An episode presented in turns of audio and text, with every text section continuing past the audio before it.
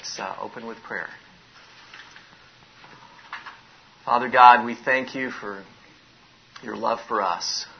Thank you for bringing us into relationship with you through Jesus Christ. And we're awed by the opportunity you give us to be a part of what you're doing in your world, uh, among uh, your people and those who have yet to know you. We pray that you would uh, flow in us and through us uh, through this uh, session, and uh, this weekend could be um, a step that you would take us closer to you and closer to all that you would have. Lord, open our hearts and minds. In the name of Jesus. Amen. God bless you. Okay, well, we're going to do uh, one minute uh, self introductions of the panelists. And so we'll start with me, and then we'll go to Neil. Okay, and so we're going to share a little bit about where we've lived overseas, uh, and then what we're doing now. Okay, and uh, I've got it up on the um, uh, board here a little bit as well. Um, so my wife and I and our kids, we've lived in China for a semester, in France for a year, and I'm a missions mobilizer and the administrator with the In His Image Family Medicine Residency in Tulsa. So that's me. So Neil, you're next. Oh, you got to hear from Neil. I was a general surgeon at Manorom Christian Hospital in central Thailand for 20 years. And then OMF International asked me to come back to uh, mobilize and lead the home side uh, team I uh, retired from that at the end of 2010 and have been involved in medical mission advocacy, promoting, um, raising the awareness of medical missions at conferences like this and across the United States. So, Thailand and the U.S. Good morning. I'm Kate Dahlman, and Bruce and I, my husband, we work with Africa Inland Mission in Kenya primarily. Um, I'm a nurse, and we have lived there for about 12 years.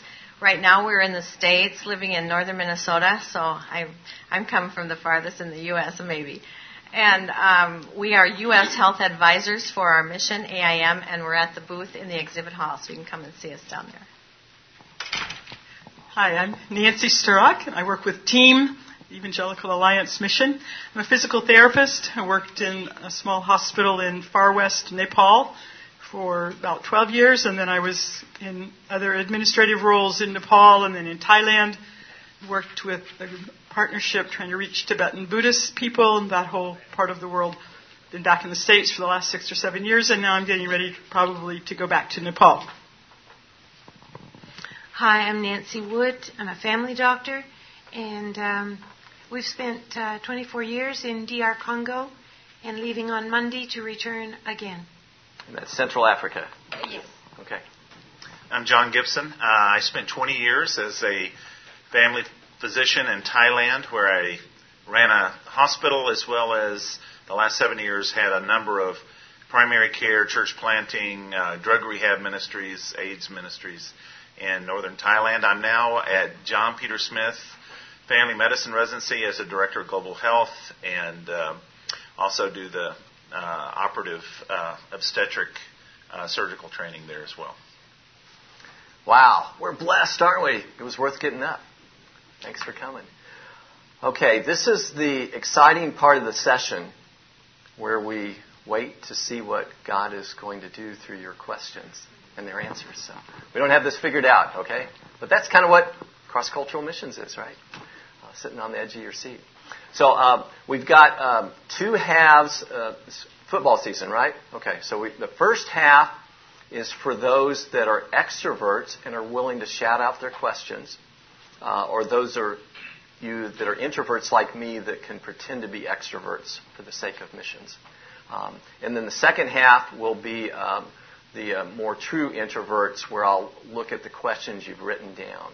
But I think uh, almost all of you hopefully received, when you came in today, a uh, sheet of paper. And so on the top half, um, if you want to uh, check, you know, your top three questions for today's panel, uh, number them one, two, and three, that's fine. And, and most of all, if you've got any specific questions that you want to write out there. And so we'll be looking at those in the second half. Now, you pure extroverts, we'll try to handle some of your questions in the first half as well. Um, so, you guys game? So, who can give our, uh, and we'll look to maybe, most cases we'll have uh, two panelists answer, I know all five of them really want to answer, but we'll, we'll see see how this goes. Okay. So who can give us a yes, sister?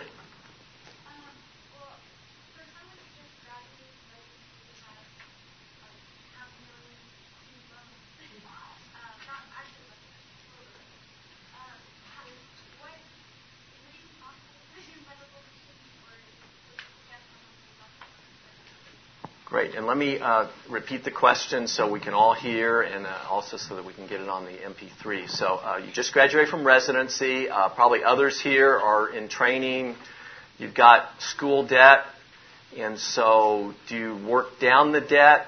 Or, you know, and how long does that take? Or are there other pathways to go uh, into uh, full-time missions and ministry?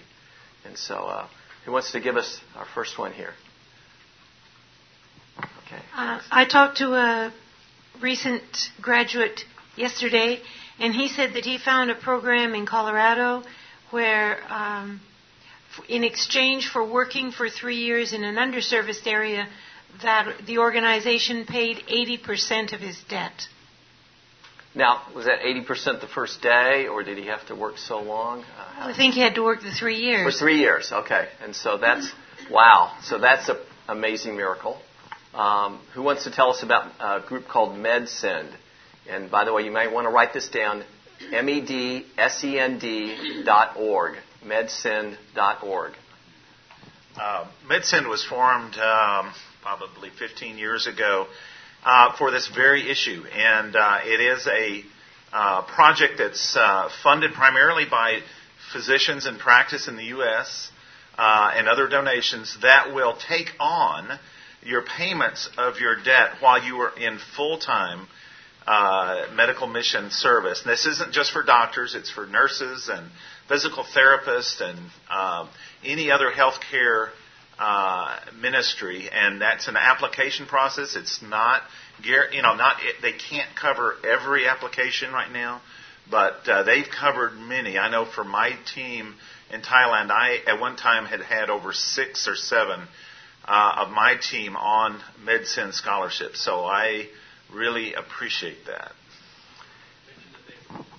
Uh, and they're here. They're here at this meeting, MedSend. M-E-D-S-E-N-D. Dot org. Okay, and then who can tell us about income-based repayment? That would be me. Okay. Uh, uh, if you go to a, uh, at the bottom of the screen is a website called askamissionary.com askamissionary.com, and uh, there's six different areas uh, on that uh, website, and one of them is called funding, and there's a question about debt, and there's also an information. The federal government has a program, and they have a couple of different programs where if you work for a nonprofit for X number of years, they will pay off the rest of your school debt. And that could be a nonprofit based in the United States that has sent you to another country as a healthcare missionary. And, you know, there's no guarantee that the federal government is still going to be in business 10 years from now.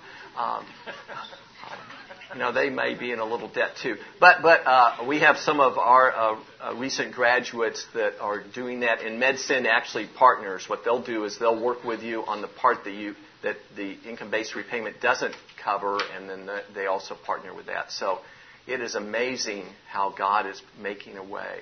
Uh, and I think that also applies, like if you're in an inner city clinic in the U.S., I think you can apply for the MedSend as well. So praise the Lord. Amen. Great question. Okay, who's got our second question?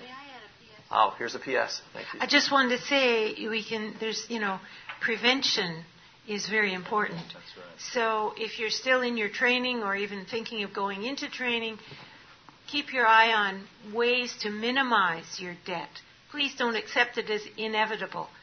Um, in my last two years of training, I was given a call room because I was on call every other night for two years.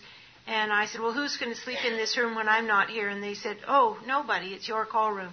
So I said, Well, can I sleep in it every other night, you know, when I'm not on call? So for two years, I just slept in my call room. I didn't have to buy furniture, I didn't have to rent anything, and kept my expenses down. And you were married with a bunch of kids? No, no, okay. So, okay. So I uh, got it. So I, you know, but, but if you do talk to MedSend, they're going to challenge you and they're looking for people that are living a missionary lifestyle even in North America. And so taking on excessive debt is may not work. Okay, next question. Yes, sister.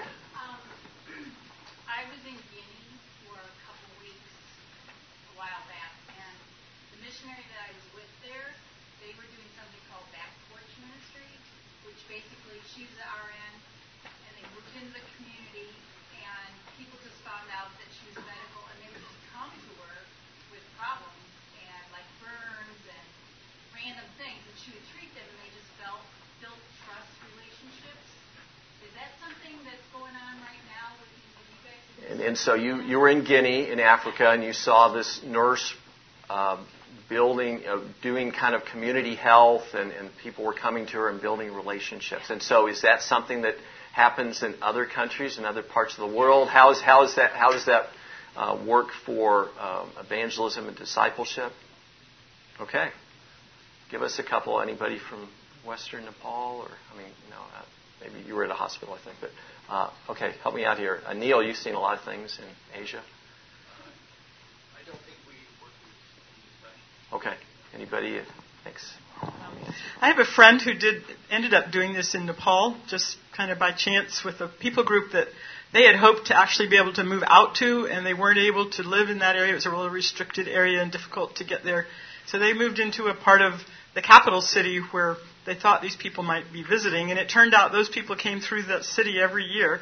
And she just made it known that she was available and could help people, and they started coming by. And before you knew it, she had a clinic in her in her porch really every every morning. Of course, the other side to watch out for is are you really developing competition to the local health system, and what about legal responsibilities and that kind of thing. So there are boundaries to be careful for, but on the other hand, it can be an amazing way to build relationships and to even make contact with people that you're trying to reach that you can't find any other way.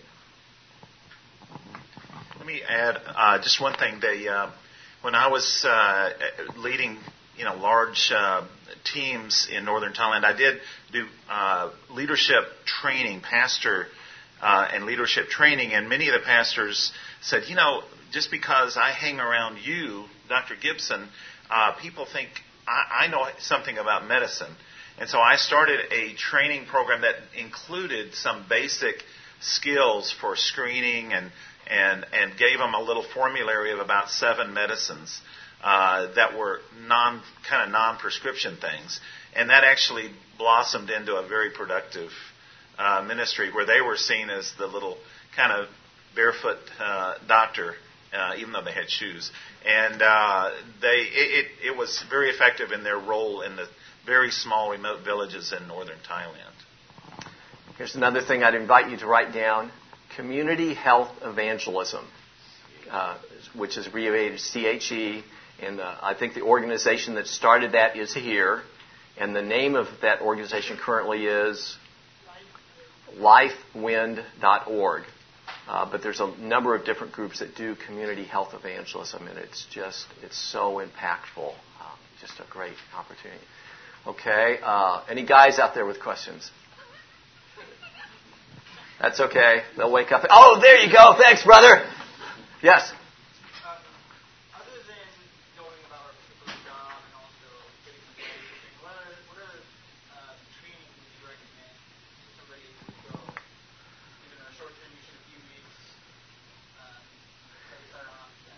So well, maybe so. Uh, other than you know your professional skills and language, what kind of training is appropriate for a short term of a few weeks? And maybe we could also comment on what kind of training is appropriate for somebody looking at full full term, full time. So. Um, I'd like to say you mentioned language training. Uh, I'd like it to encourage you to take it very seriously. Uh, being competent in the local language is very, very useful. And it may take you six months or a year of full time language study to uh, get a handle on it. But please don't be content with a smattering of the local language. Learn it and learn it well. Secondly, for medical people going to the tropics, a course in tropical medicine. Now, in the DR Congo, it is required in order to get a license to practice in the country, you have to show your diploma in tropical medicine. And um, it doesn't matter even for, um, let's say, a surgeon. Many patients fall sick with malaria, and you need to know what that disease is and how it affects your patients. So, uh, tropical medicine is really essential for the long-term doctor, even for the you know one year, two years. If you don't recognize the tropical diseases and know how to treat them competently, you are not competent.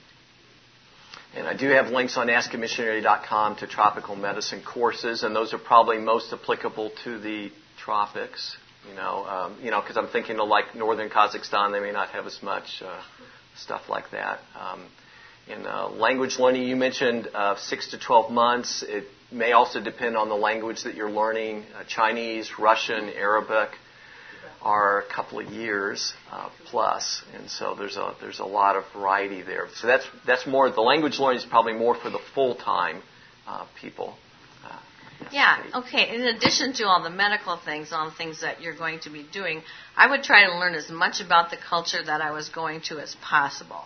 I would want to know their worldview. How do they think about certain things? Maybe some simple greetings, because that's really going to make or break your first impressions with people, um, how you impress them, and so on. So uh, just read widely about where you're going and try to understand and go in with the attitude of, this is not my home. I, I am a guest and a visitor, and whatever I see that I don't understand or don't like, try to just take that with a grain of salt and, and not to react to it and take it all in because it's a totally different worldview a lot of the times, and you don't even realize what that is, maybe until you've been there a long time. And then when you've been there a long time, then you really realize that you don't know, you don't have a clue. And so it takes a while. So I would read widely. Maybe um, if you had, if you're going long term and if you're with a mission, most of the time they will ask you to do some Bible classes. So I would try to get those out of the way or do those ahead of time. Although it's possible to do them within the country where you're going as well, which is also a good idea because you will understand the spirituality of that culture better in some ways if you wait until you study it when you're there. But those are some of the things I would encourage you to do. And then obviously just stay very, very close to the Lord through the whole process. And He'll show you and lead you. Ask Him to uh, put people into your life that can speak to the place where you're going. Ask Him to open those doors for you too. And that'll be really rewarding, I think. Um, just a, a, another word about language. Oftentimes, medical people say, "Well, I can't. I don't want to stop practice while I learn language. I'll lose my skills. I won't stay up to date and that kind of thing." So they scrimp on language in order to really keep the main thing being their their profession, and then they try to squeeze language in on the side. I would just encourage you to flip it. Don't say you have to stop altogether, but make language learning the primary thing, and find creative ways to stay engaged in your profession part time or as a volunteer or other ways to, to be able to, to negotiate that, that whole thing. I would also um, say that there's some really great sort of mission prep programs you can take. One is the Perspectives course. If you haven't taken that, that's one you can take at a local church in the evening as you're, as you're going. It's a 13 week program that gives you an overview of lots of issues involved in missions. Very, very That's uh, helpful. perspectives.org. Right. Perspectives.org. If you're thinking of going to a Muslim country, there are quite a few programs that will prepare you for working in the Muslim world. These are more, some of them are more full time that you have to actually engage in for a couple of weeks in a Muslim setting. Others are, you can do a little bit more along the way. And then if you're thinking of going to a, a very rural setting, kind of an outback kind of ideas, there's several programs you can take that will help prepare you for that kind of lifestyle. And we've been we've been talking about uh, full time um, missions. Uh, how many here are, you came this morning because you're interested in exploring full time missions? Okay, and uh, how many you came this morning because you want to uh, learn more more focused on short term missions? Okay, so we got a few. So let's uh, let's do two things here. We're going to take a couple answers on how to prepare for short term missions. And then we're going to take volunteers of people in the back there who want to give a chair to the lady who's holding the baby. So bless you if you want. Okay. So uh, don't need to do any. And there's chairs up. There's a lot of chairs. Yeah, but if you're holding the baby, uh, so the people in the back without the baby come up. Okay. And so okay. So uh, uh, how, how do we prepare for short-term missions? give me a couple. Okay, John. Um, so I, I work with a uh, organization called InMed, I-N-M-E-D uh, dot U-S. They're here, and uh, we do short course training online and then hands-on training uh, at multiple times of the year. So uh, look at that. That might be we do tropical medicine training. I'm now adding a whole day of ultrasound training for that for that course. So for short termers, I think that's a really great way. It's a seven week online course and then a four day hands on course. Uh, it's good to look for an, an, agent, an agency uh, that does short-term trips well, and it's not just sending you and bringing you back, but giving you pre-field training, how to prepare yourself, which would include a very brief psychological exam to sort of see, uh, do a personality profile, and that's not just learning about you as an individual, but it is for that. It's also how do I relate to other people and to begin to think of team dynamics. Because most of what we'll be doing on the field won't be alone, it will be with other people. Um, and then that agency would also have a follow up after you come back, and that way it'll be a very much of a growth experience for you as a person, but also you're more likely to have a, more worthwhile contribution while, while you were there, and hopefully leaving what you've done with people who continue the ministry that you've contributed to. And let me uh, also encourage you, if you're open to exploring full time, go on a short term with an agency that has long term opportunities. Uh, because it's a great way to get to know the agency and the culture and get to explore some of the long term things. Okay, this is uh, that concludes the first half of our session. I've got a, a brief little halftime intermission and then we'll go to the second half, okay? So if you can uh, look at the uh, full page sheet that you've got in front of you here, um, and I'm going to explain the bottom half of the sheet. Sorry, I didn't give you guys a sheet here. Um, but uh, if you want to, there's uh, uh, the first little blank there says, er- yes, every few months, email me the free Ask a Missionary newsletter, which points to missions magazines, conferences, and has new questions and answers on how to become a missionary. The next one is there's a every month email newsletter put out by the Student Volunteer Movement. And then finally, there's an every week email newsletter by Missions Catalyst. So if you want to keep missions coming to your email inbox, check one of those three. Uh, there's also an opportunity. This is an amazing big conference. All this information. If you ever want to do something small and focused, uh, check yes, email me info that I could consider the Journey Deepens weekend retreat, which is like 20 or 30 aspiring missionaries and 10 missionaries that serve as coaches.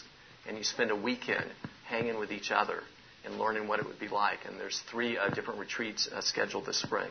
So if you've checked any of those, then uh, give us your name and email address at the bottom. You can put your little sticker or whatever, that's fine.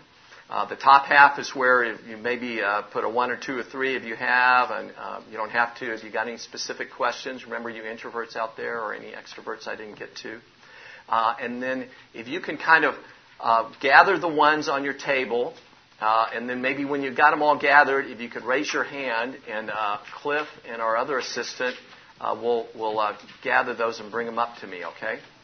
by the way, if you've written anything really cool on this sheet that you want to keep, maybe you need to transfer it to your notebook, right? Okay. So I think uh, that's what I've got there. Oh, and I need to show you a copy of my uh, website. So let me go over here to the computer and um, see if we can go like here. So this is the Ask a Missionary website, and you can see that there's a whole section on mission agencies. Um, there's a, also a section, all kinds of different question and answers, questions on funding. Um, guidance, uh, professional skills, missionary training, and uh, singles and families. So, over about 10 years, I've received 100 questions on how to become a missionary from North Americans and about 500 answers from missionaries around the world.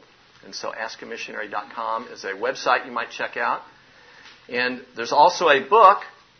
Uh, pulls has the best of askamissionary.com uh, uh, and the most general information, and also has uh, some amazing stories at the beginning of each chapter that are not online, and also some interactive questions. And so this book You can order it on Amazon or AskMissionary.com, or it's downstairs at the CMDA bookstore at the back of the first floor. So, um, any questions about halftime? Okay, I'll go back to that other screen here.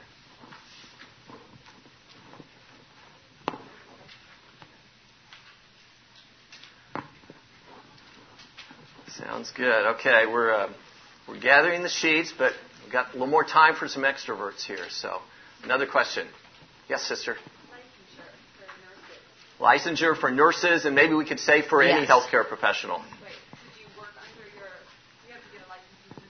Yes, that, that's the best way to go. And it really will vary country by country. I can speak to the country of Kenya.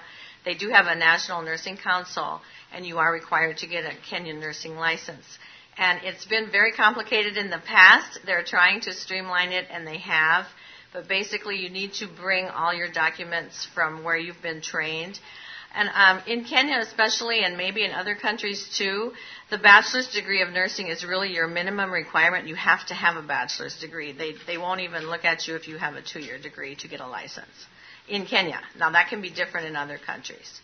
So that is the minimum, and I would encourage all you nursing students to, if, you're in a BSN program, that's what you want to do.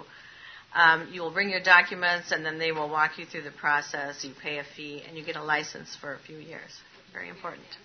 Um, you do not have to take an exam in Kenya.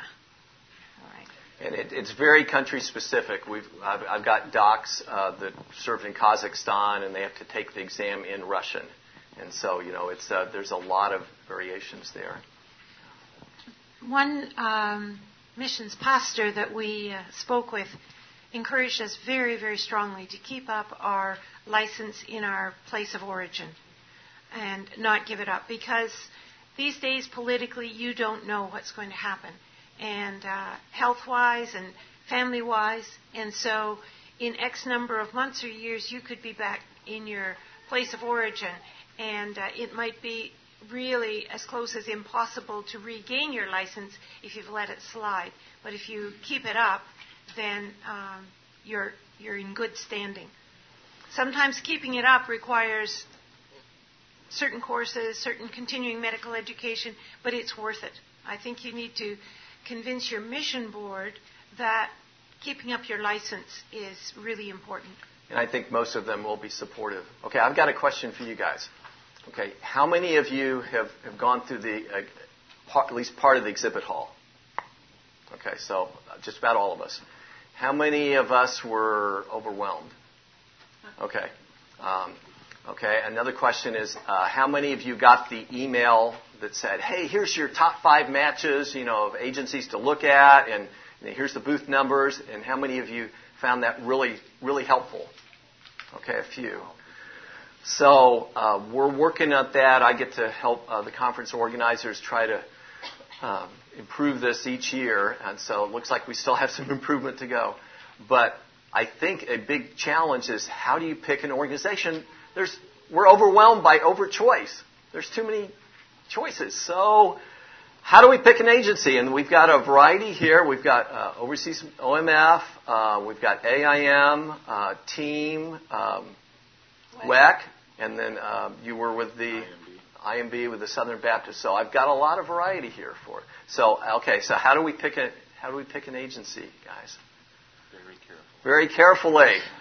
It's it's it's it's it's not quite till death do you part, but it feels like it. Okay. Uh, so okay, so how do you pick an agency? Just one of the many considerations as you consider carefully what you're going to do is is geography. I mean, where do you live and where is the agency's headquarters? Because if you go overseas for four years and come back, the agency will want to see you, but you have your roots in a certain place. If you can bring those two together, that's really very helpful because you want to see your family, you want to see your friends, but if you have to, you know, drive three days across the country to get to mission headquarters, that can make it difficult. So you talk about geography of the mission headquarters in the U.S. There's also geography overseas. We've got AIM, which is probably mostly in Africa, Africa Inland Mission, and Overseas Missionary Fellowship is mostly in East Asia. Okay. Uh, and we've got a team that's all over the world. right? And WEC is all over the world. IMB is all over the world. So, you know, that's, that's one aspect as well. You know, if you've got a real heart for Africa, you may not go to OMF. If you've got a real heart for East Asia, you may not go to uh, AIM. Yeah. Okay. Uh, okay, well, but there's more. There's more than picking an agency. Okay. Well, let me just say, uh, for Southern Baptist, IMB, you do need to be a Southern Baptist. That's the downside. How many Southern Baptists do we have? Okay, don't talk too much. And uh, and so and so that that would be the first step. But let me talk about not having an agency. And uh, one of the things I'm mobilizing now are folks who want to do uh, long-term uh, missions uh, in places like, let's say, Thailand, who want to do medical education. And what I'm looking at is not necessarily going with an agency, but actually being employed uh, getting a job with the Thai government. And then there, there are a number of countries that can do this. So there is a way to even to do this without an agency, without going with a, a sending agency, but basically uh, getting a job, being a tent maker in uh, the country that you want to be focused in. And you can even do both. InterServe is an agency here uh, uh, that has a booth, and they they provide some of the you know member support, pastoral care, and supervision, where you're part of a team, even though you're working in a secular uh, job, maybe with or without a salary. But let, I think a lot of us here are looking at you know going with an organization and the opportunity of raising prayer and financial support. So how do you pick between these different groups? I think you it's valuable to uh, talk to, you know, you can have an initial interview with five agencies if you want. I mean, even your interview in the uh, d- exhibit hall is helpful. And sometimes an agency will give you a piece of advice that really you know in your heart is helpful. And sometimes an agency will give you a piece of advice that isn't helpful. And you just need to, the wisdom that God can give you to know what is best. And uh, when we were looking, an agency said to us, you know, the need is really terrific. Uh, we would let you go without French and without tropical medicine to go and meet that need right away. And our reaction, my husband and I both said, hold on, we are long term missionaries. We want to be long term missionaries. We know we need our French and we need our tropical medicine. We would never have even got a license to practice in the country if we hadn't had our course in tropical medicine. So be careful. And but sometimes that advice that you are given can be useful to say, mm, no, I don't So, think so I'll there's go a, with that there's a there's a discernment process. Okay, Yes. let's let's go all the way down the line because picking an agency is huge. Who you're going with, and so Uh, just a, a comment to kind of piggyback on, on that is one one thing to think about is how much do you envision your medical ministry being integrated with a larger called church planting or church involvement with a with a local church kind of ministry and finding out how does the how do organizations look at the integration of the two is it simply a, a channel to get your funds or to get your church happy or whatever it is so that you can go be a doctor somewhere? Or is it really a, a ministry team that you're a part of as a doctor to do something that's really brings about transformation in that community and the building of the church there? And just to find out how do organizations talk about that? Is and which ones resonate with you? Sometimes it is just a matter of discernment and res- what resonates with one person won't resonate with another person. And honestly, I've had people that have come with, with our organization simply because they liked the people they met. They liked the mobilizers. It may not last your lifetime, but at least it gets you in the in the door. Well, it kind of helps re, re, narrow down the the choices. And there- there's a sense of organizational culture um, that you know you kind of join in a family. Uh, so um, that, that that liking is, I think there's an important aspect of that because you're okay. So let's let's keep going here. We'll go all the way on this one. I I really think it depends on leading from the Lord. I, I just, there's so much out there that um, you have to trust that God is leading you. And so when you come to these conferences or if you go to Urbana, that's where my husband and I got connected with AIM when we were first married. You know, 35 years ago, and we went all the booths just like now, and I think it was Team and it was AIM. They had some opportunities for us for the following summer. That's where we started. We wanted to do a short-term thing, and so that's where we went. And we just really, you know, we could have probably pursued 15 other missions, but those were the choices that we had, and so those were the ones we pursued. And I really believe that God was in that, and so you have to trust that He is the one that will lead you and put you and move you to the people that you um, should be talking to. You, yes, you need to do that. You need to do the hard work, but you've already done the um, essential work of praying for that guidance ahead of time, and then just trust that that's going to happen what happened with us, we, we did a short-term experience with AIM in Zaire is where I met Dr. Nancy Wood for the first time in 1980. And um, 12 years later, when we were ready to become full-time missionaries, we remembered AIM and what a positive and wonderful experience it had been, and it was easy for us then to continue with them. That's how our story worked, and yours may be different. But God is in this. If He's calling you, He's in this, and He's going to be leading you. I think it's very important uh, when you're looking at mission agencies to see what do they exist for. What are they calling their vision statement? What's their mission? Uh, go down the list of values. Um, all those things are on a piece of paper. They have meaning, so you need to meet the people that are actually living this out or believe in it. There aren't very many mission agencies that are strictly medical. And if their purposes were strictly medical, then I'm not sure that I would be, want to be a part of that. In medical work, I think you want to be a part of a team that's really looking to people's spirits, not just their bodies. Of course, body, spirit, emotion, all those, we, we believe that we're, uh, that we're one, that we're, and, you know, that we're integral.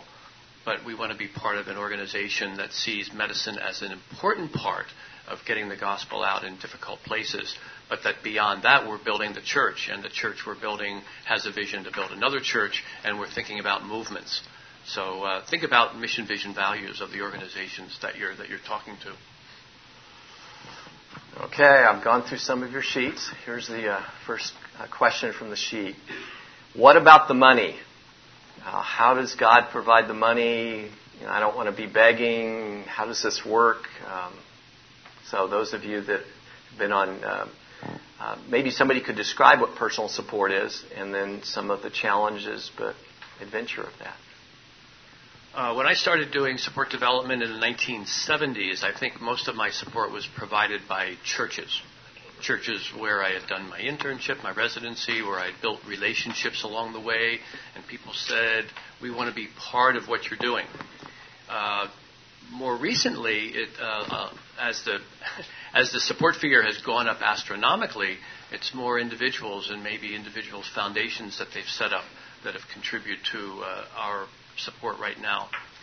Um, you might think it's begging, and you can beg if you want to, but what we need to think about is what are we doing to the people that we're asking to be partners with us, whether it's praying or giving. And, and for many people, we're really giving them an opportunity to be part of the ministry that we're involved in, whether it's in Africa, East Asia, Thailand, wherever it happens to be. We're, we're building a team, and these partners are an integral part of the team. And so I kind of get out of the begging kind of mentality unless that's really what you want to do, and I don't think we want to do that. Yeah, this is a big question. Um, our mission is faith based, and we do need to raise support. When we went, we were a family of five, and how do you raise money for all of this? Um, it's daunting. It's not American. We just don't like to do it. We want to be self sufficient. And I'm telling you, this is one of the biggest faith builders that there is. And so, as a missionary, it's a good place to start. You're very humble. It makes you very humble. It makes you really depend on God and, and your family, and it makes you see in the long run how big He is and what He wants to do, because only He can do it, and He wants to do it. And this is a thing that you don't realize when you start how much He wants you to go. So if you have that call to go, guess what? He'll bring it in. He will bring it in. He will do it in ways that you just can't imagine because it's His plan, not yours, really. And so it, it's so humbling and it's, it's faith affirming. And it, and all these years we've, we've been on the mission field, some people will have dropped our support, and other people have picked it up, and and sometimes in ways we would never have thought or imagined. And we just take that as a confirmation that God is in it again. And if he's not in it, you really don't want to go. And so I would say encourage you to think, yeah, it's a big it's a big hurdle. Nobody likes to do it. Look at it as a faith building and faith growing adventure that you're going to be on for maybe the next 20 and 30 years. And it's an amazing ride and you get a picture of who God is. And that really can impact you in a big way. Let me ask you a question. You don't have to raise your hand. But how many of us like to see God do miracles? If you want to see God do miracles, then pray and do go on personal support as a full-time missionary. So, okay, I've got another question. Here's a little survey question. How, how many of uh, us here are singles? Okay, and then the uh, other question is, uh, how many of you that are singles didn't go to the panel on singles and like for us to talk about singles? Okay, so the single, so you guys, most of you did get to do it. Some of you didn't. Sorry. Okay, I've got a whole set of really cool question and answers on singles and missions on the website, askamissionary.com. Okay. How many of uh, of us are married? Uh, you know, I mean, I think at least one person has a child, uh, and there may be more. My wife and I have had six. So, how many are married? Um, raise your hands. And uh, uh, how many of you um, didn't go to the families with missions and would like for us to talk a little bit about families with missions. So you guys, hey, that was that worked too. Okay, sorry, and I've got answers on that for you as well. Okay, um, let's see, what's the next question that I? Here's a good one. Um, where do I go? How do I find the place God would have me go, or the people group? Um, how how do I find God's will? So no pressure, but you got to cover it all within, you know, two minutes or something. I would like to say it's just very interesting that God looks after the details. And um, when I was in first year med school, I received a Christmas gift from my eighth grade school teacher. And she sent me the biography of a doctor who was working in the Congo. And I also went to Urbana that year. And one of the books that was advertised as a special for the day, $1, I think, at the door on your way out of the assembly hall, was written by the autobiography of Dr. Helen Roseveare, uh, Give Me This Mountain. And she'd been working in Congo. And I suggested at a Christian Medical Dental Society meeting that I'd be willing to work anywhere that following summer as a lab technician because I had some experience in that. And um, the chairman found me a job in Uganda, which happens to be immediately next door to Congo. And within six months, I was in Congo on a short visit, and I met Dr. Becker, whose autobiography, whose biography I'd been given. I met Dr. Roseveare, whose autobiography I had read and bought at Urbana. And um, I said, Can I come back in two years' time for a full elective of two months? And they said, Sure, we'd be glad to have you. So God uses all sorts of little details. Um, I won't mention the how, but my mom uh, was a believer, and there were several times in which her intervention, uh, making me acquainted with somebody else, was really crucial. Um, many times, people I've talked to say, I just have a pull towards this part of the world and I don't care less about that part of the world.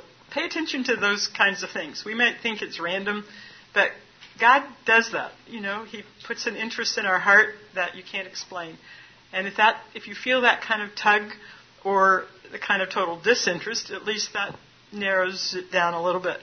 But I've also found that many, for many medical people, the actual geography isn't the primary issue. Um, most of you probably would say you're willing to go anywhere. So that doesn't help any.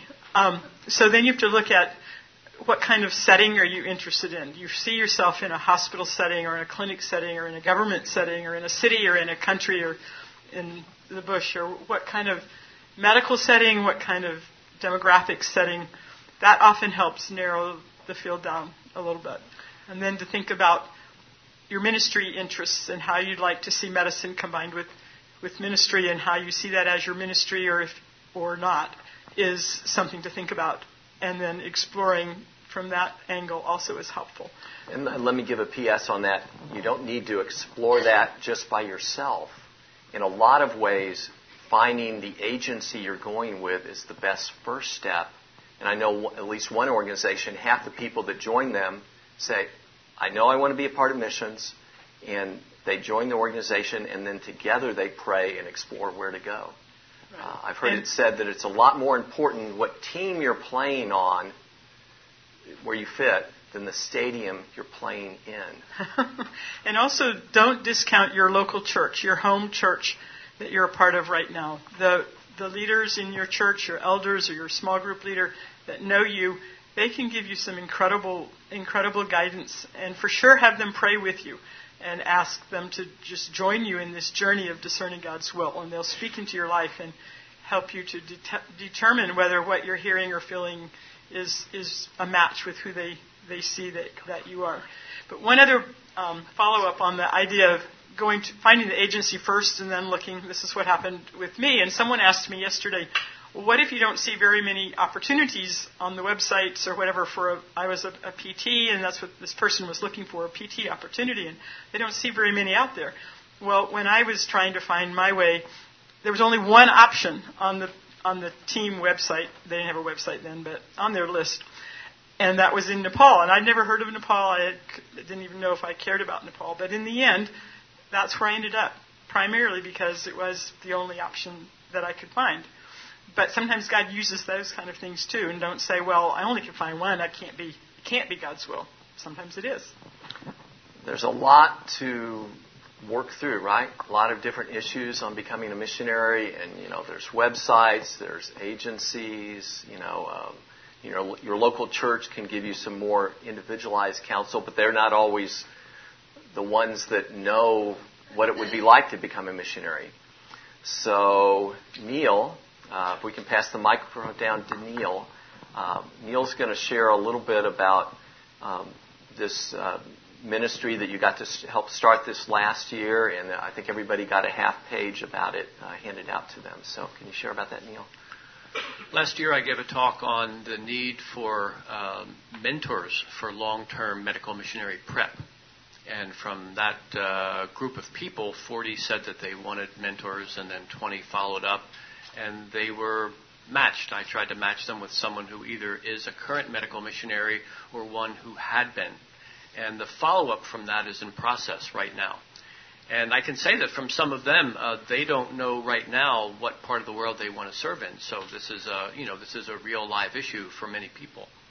Uh, one young lady in medical school, I don't know if she may be here, said that when she grew up, uh, her hometown or church, they were reaching out to Iraqi women who lived in the area. And one of her mentors at that point said, Well, if you are, are interested in these people, why don't you become a lady doctor? And so she went to medical school specifically to reach out to Iraqi women and now is looking into serving in the Middle East in some way. So I heard many uh, amazing stories of young people wanting to find people to mentor them on the way. Um, there's not a, a, very strict program, it's not content laden, but it's uh, the beginning of developing a relationship where someone can inspire, help to guide, network, uh, provide uh, books to read, like Nancy and Nancy were just talking about. Um, these kinds of things. It's more on the soft side, but we're going to try to uh, pull in more content as we go along and as we see this thing continue. My thrill right now is that John is taking this to the next level making it web based so that there could be administrators um, working with the, you young people and maybe not so young people who are looking for mentors and then put your profile up on the website. And those who are willing to be mentors putting your profile up on the website and then continue this matching um, so I think this has a great potential. It was Ralph Winter many years ago who said that of all the young people, of every hundred young people who said they wanted to be missionaries, only one actually got to go to the mission field. And he said that was, that was for the lack of mentors. And so we're hoping to at least provide that, uh, that service or that relationship where there'll be someone close by that you can go to with your questions, your passions, your interests, that kind of thing. Thank you, John.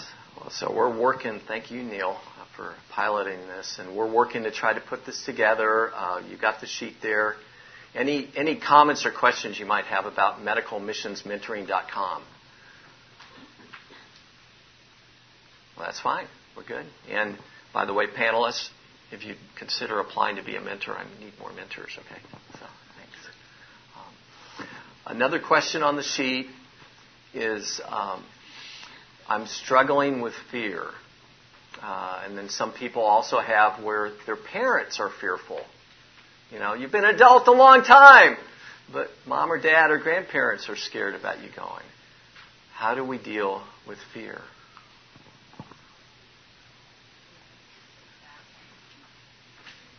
It is scary. I'll take that. Um, I, all of us have fear. Okay, I mean, not not a single one of us hasn't gone to the mission field not being uh, worried about different things and our kids and our uh, ministries and what's going to happen to us when the government official asks us if we're Christians. And um, uh, the Bible has a lot to say about fear and uh, and that's what I learned to lean on is the Word of God, and to be uh, and to be fearless to me was a command, not an emotion, and to trust that God is in this. God is bigger than me, and God is bigger than your fear. And yes, I've been put in situations that I I wanted to not be in where I had to say or, or identify myself and risk uh, a lot.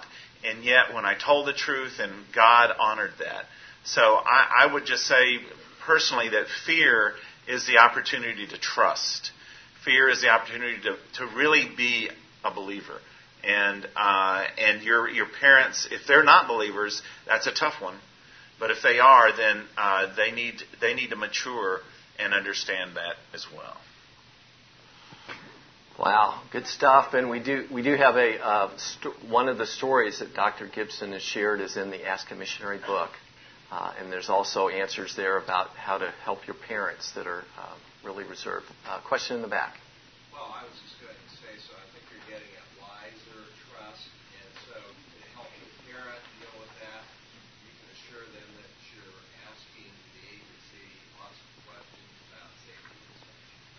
Maybe that would help. Right. If, if we give uh, parents information, that helps. Uh, my wife and I took uh, my parents' first grandbaby, nine months old, to China uh, back when nobody went to China, and they were scared. But as they got to know more information, they met some of the people of the agency. That that was a was a was a real positive in their lives. And by the way, there's an organization called Parents of Missionaries to provide support for adult for parents to you know kind of work through that. Uh, so Uh, just two illustrations. Two weeks ago, we invited a cardiologist to come and visit DR Congo for two weeks, um, sometime after Christmas. And uh, he was really excited. He said, Yes, my wife and I will come. And he talked it over with his adult children, and they said, Under no circumstances. And the tri- trip is off, just off, because the adult children said, That's suicide. Um, when I, questions of fear come are brought up, I think of my own family situation. My maternal grandparents boarded a ship in New York City in 1919 with three small children, no antibiotics, no vaccines, and went off to South Africa as missionaries. So I can, I have fear thinking about doing that. So, um, you know, we reverse it a little bit. But my parents were very gracious, and they said, if that's what God's called you to do, go ahead and do it. Well, there's more questions. There's more answers. Um, I, the panelists can stay around a little bit. Um, I think there's a few more minutes uh, before the next uh, workshops begin. Uh, more information on askamissionary.com. But uh, uh, we could pass the mic to Kate, and uh, Kate, would you would you pray pray for us here? Sure. Let's let's pray together. Oh Lord, Heavenly Father, we are so grateful that you are our Father. We are so grateful for how big you are, how much you love us, how much you um, have dreams for each of us, places that you would have each of us to go and serve you. Father, that is your heart's desire as it is ours. We thank you for that, Lord, and we thank you that we can trust you with that. Father, help us to trust you today as we're here at the conference, in the weeks and months ahead, as we're thinking about these questions where do we go? What do we do? Father, you are good. You are good and you love us and you want to give us good gifts. And wherever you are and wherever you call us, that is where we want to be. Jesus, thank you so much for that. Help that truth to grow down deep within us. Help us never to forget it. In times when we're scared or unsure, we, we travel back to that place where we know that with you all things are possible and nothing is impossible, and that you are good and our lives are worth giving to you for whatever it is you have for us. So we thank and praise you now, Jesus, and thank you for this time together. In Jesus' name, amen. Please join me in thanking our panelists.